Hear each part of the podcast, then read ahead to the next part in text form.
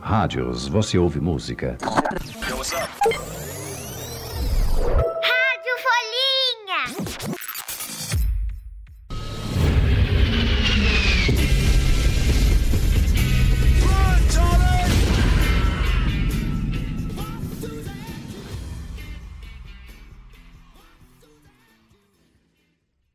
Que você acabou de ouvir é um pedaço do trailer do filme de guerra mais famoso do mundo. Ele chama Apocalipse Now. Guarda esse nome, ó, vou falar de novo. Apocalipse Now. Um dia, quando você tiver idade para ver filme de adulto e quiser ver um incrível, lembra desse nome. Eu lembrei dele porque o tema desse episódio da Rádio Folhinha é guerra e violência. Duas coisas que criança nenhuma devia saber que existe mas que volta e meia acontece, que nem outras coisas ruins da vida. Então, melhor entender do que se trata, não acha? Eu sou a Tete Ribeiro e entrevistei um cara que sabe tudo de guerra para ajudar a gente a entender por que elas infelizmente ainda acontecem. Por que os líderes de um país mandam os soldados para uma guerra correndo risco de morte? Para que serve a violência? Como a gente ainda não acabou com isso? Não parece muito injusto? Mas deixa eu apresentar o nosso entrevistado, que ele vai explicar tudo para a gente. O nome dele é Eduardo Melo. Ele é professor de Relações Internacionais, quer dizer, de relações entre os países. E é exatamente quando uma relação entre dois ou mais países não está nada boa que acontecem as guerras. Olha, guerras é, sempre existiram em toda a história humana, desde os tempos da antiguidade que nós sabemos, nós temos guerras entre povos. Se eu brigo com você, Teté, o que acaba acontecendo é que, em última instância, a gente pode chamar a polícia, a gente pode ir procurar um juiz para resolver o nosso conflito. Né? Tem autoridades acima da gente que têm o papel e o poder de resolver os conflitos entre nós. Entre os países não existe isso. Se o Brasil briga com a Argentina, não tem um, uma autoridade, não tem ninguém acima deles que tenha o poder de, de ir lá e resolver o conflito e botar ordem na casa. Não existe nenhuma autoridade acima dos países. Como não tem nenhuma autoridade, às vezes, a maneira que eles escolhem de resolver esse desentendimento é a violência, o uso da violência, que a gente chama, né, no caso, da, quando é violência entre um país e outro, a gente chama de guerra. Isso que Eduardo explicou de não ter uma polícia nem um juiz para resolver um desentendimento, uma briga mesmo entre dois países, tem um nome super engraçado, chama anarquia. Anarquia também significa outra coisa. É uma expressão do mundo da política usada para um país que não tem governo, não tem nenhuma autoridade, todo mundo é igual. Não existe nenhum país assim, é só uma ideia. Mas tem pessoas que acham que não ter governo é ótimo, e eles são chamados os anarquistas. Mas aqui pra gente é só uma curiosidade mesmo. Voltando à guerra, faltou dizer quando uma briga entre países vira mesmo uma guerra. Tem muitos conflitos que são resolvidos com conversas, acordos, combinados. Acontece toda hora.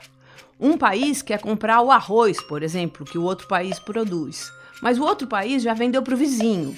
Aí os três conversam e combinam como vão resolver. Talvez o que produz arroz venda metade para um, metade para outro, alguma coisa assim. Mas quando não sai acordo e a briga fica feia, os países mandam seus exércitos com tanques de guerra, armas, soldados para lutar um contra o outro. Aí vira guerra. Guerra tem regra? Guerras têm. Uma das coisas que nós tentamos fazer nos últimos 70 anos foi tentar construir regras para as guerras e os estados assinam tratados dizendo: olha, se nós entrarmos em guerra, nós tivermos ali naquela, naquele emprego total da violência, tem algumas regras que nós não vamos deixar de observar. Quando Eduardo fala Estado, ele não está querendo dizer uma coisa como o Estado do Rio de Janeiro. Estado, na política, na verdade significa país. ou seja, um território unido pela cultura, pela língua e pelas regras. A gente falou mais sobre essa ideia de Estado no episódio da Rádio Folhinha sobre democracia, se você ainda tiver com dúvida. Por exemplo, é, uma das regras mais antigas internacionais na guerra é a regra de não torturar os prisioneiros de guerra. Então, às vezes, na guerra, o que acontece é que os soldados de um lado, de um país, podem ser capturados pelos exércitos do outro país.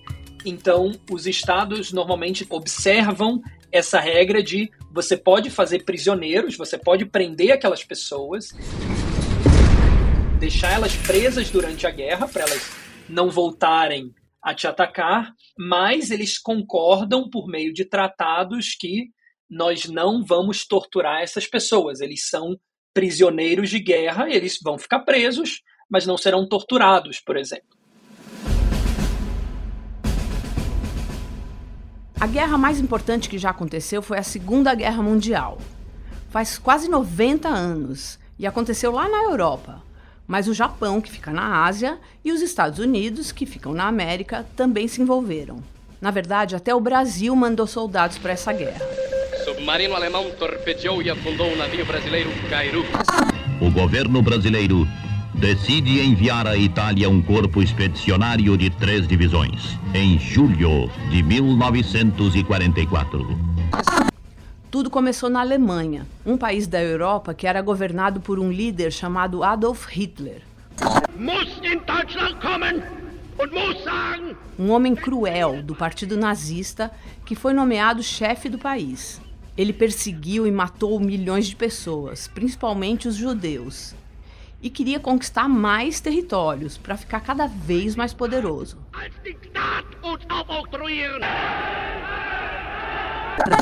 O Japão e a Itália se aliaram aos alemães e também queriam mais terras. Quando os alemães invadiram a Polônia, que é outro país da Europa,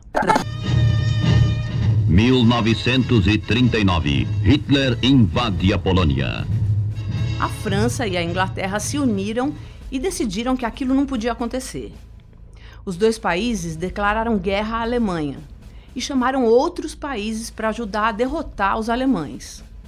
Aí foi juntando gente, juntando gente. Uma hora quase todos os países do mundo estavam nessa guerra, do lado dos alemães ou do lado dos ingleses e franceses. Os Estados Unidos entraram no time dos ingleses e franceses e chamaram o Brasil para vir junto. Eles derrotaram o time dos alemães e venceram a guerra.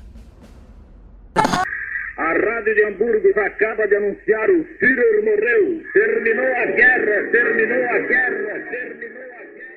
Mas vencer uma guerra não é que nem ganhar uma corrida em que todo mundo sabe quem chegou na frente. Como as pessoas sabem quando um país venceu uma guerra? Quem é que diz isso? Quem determina quem ganhou? Olha, muito difícil dizer, porque normalmente quando acaba uma guerra, todo mundo diz que venceu. Mas na prática, uma guerra termina quando os países envolvidos na guerra assinam um acordo de paz ou um tratado de paz. É a mesma coisa. E esse tratado, esse acordo, ele estipula as regras, né? Então ele fala: nós estávamos lutando por esse território, né? Nós dois queríamos ser donos desse pedaço aqui de, de terra. Então, nesse acordo a gente estipula que o país A vai ficar com esse território e o país B vai aceitar esse fato. E aí, normalmente, os historiadores, depois olhando para aqueles tratados, eles dizem: bom, o lado A ganhou mais do que o lado B nessa guerra. Então a gente considera que o lado A de fato venceu a guerra. E já teve guerra no Brasil? Você disse que o Brasil foi até essa guerra que acontecia na Europa, mas e aqui no nosso país? Já teve guerra? Já teve guerra no Brasil. A última vez que o Brasil se envolveu numa guerra foi na Segunda Guerra Mundial, então há bastante tempo. Mas já houve guerras no território brasileiro. A maior dessas guerras foi o que nós chamamos de a Guerra do Paraguai, quando o Paraguai, que é um país vizinho, no século XIX, há muito tempo, na década de 60 do século XIX, invadiu o que hoje é o estado do Mato Grosso é, e tinha o objetivo de conquistar uma parte do território brasileiro para ter uma saída para o mar. O Paraguai queria não só conquistar uma parte do Brasil, mas queria também conquistar uma parte do território da Argentina e do Uruguai. Então, Brasil, Argentina e Uruguai declararam guerra ao Paraguai em resposta a essa invasão e eventualmente venceram o, o, o Paraguai e até conquistaram é, no final uma parte do território paraguaio. Essa foi a maior guerra na história do nosso continente e certamente a maior guerra que o Brasil já teve no seu território. Muita gente acha e diz por aí que o Brasil nunca teve guerra. Mas pelo que Eduardo contou, a história é bem diferente. Claro, não tem guerra há muitos e muitos anos, e isso é uma grande sorte nossa. Mas nem por isso o Brasil não sofre com violência. A violência, aliás, é um dos problemas mais sérios que a gente tem. E não existe uma resposta fácil para saber por que tem tanta violência no nosso país. Claro que tanta desigualdade entre as pessoas, quer dizer, umas poucas com tudo o que precisam, tudo o que querem, e um monte de gente sem quase nada, às vezes nem casa para morar, como acontece no nosso país e a gente vê nas ruas, nas favelas, em todo lugar, é uma das causas. O racismo certamente é outra. Mas a verdade é que tem violência no mundo inteiro, mesmo quando não tem guerra e mesmo quando as pessoas vivem em condições mais parecidas umas com as outras, como acontece em alguns países da Europa, por exemplo. Tem violência até provocada por adolescentes e até por crianças. Muitas vezes os adultos botam a culpa nos videogames que muitos adolescentes e crianças jogam, e que são bem violentos. Mas olha o que o Eduardo falou sobre isso. Eduardo, tem gente que diz que jogar muito videogame faz os jovens ficarem mais violentos. Você acha que é verdade? Eu acho que não.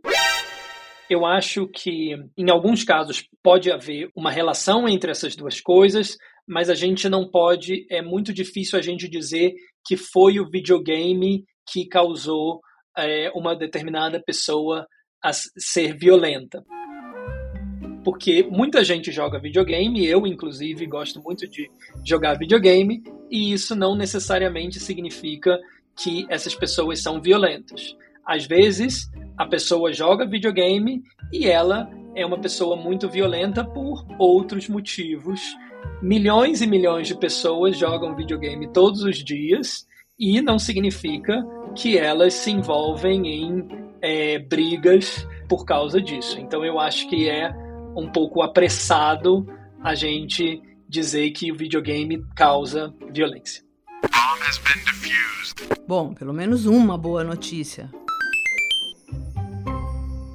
Mas o que eu queria saber mesmo é se tem algum jeito de acabar com as guerras e com a violência no mundo. Tem muitas maneiras. É, hoje nós temos muito menos guerra do que em qualquer outro momento da história humana. Nunca teve um número tão pequeno de pessoas morrendo em guerras entre países quanto nos últimos anos, nas últimas décadas. Isso tem a ver com uma série de ferramentas que nós criamos para tentar tornar mais fácil que os países resolvam conflitos pacificamente. Nós criamos a maioria dessas ferramentas depois da Segunda Guerra Mundial. Do que, que eu estou falando?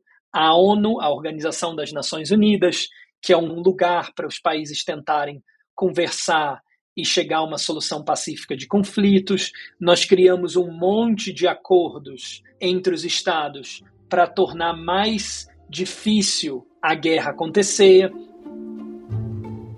A Segunda Guerra Mundial foi tão, mas tão terrível que quando acabou, o mundo inteiro olhou para aquelas cidades destruídas por bombas, aquele monte de gente que perdeu a vida ou se machucou feio, aquele monte de crianças que teve que crescer sem os pais ou irmãos, mães que perderam os filhos.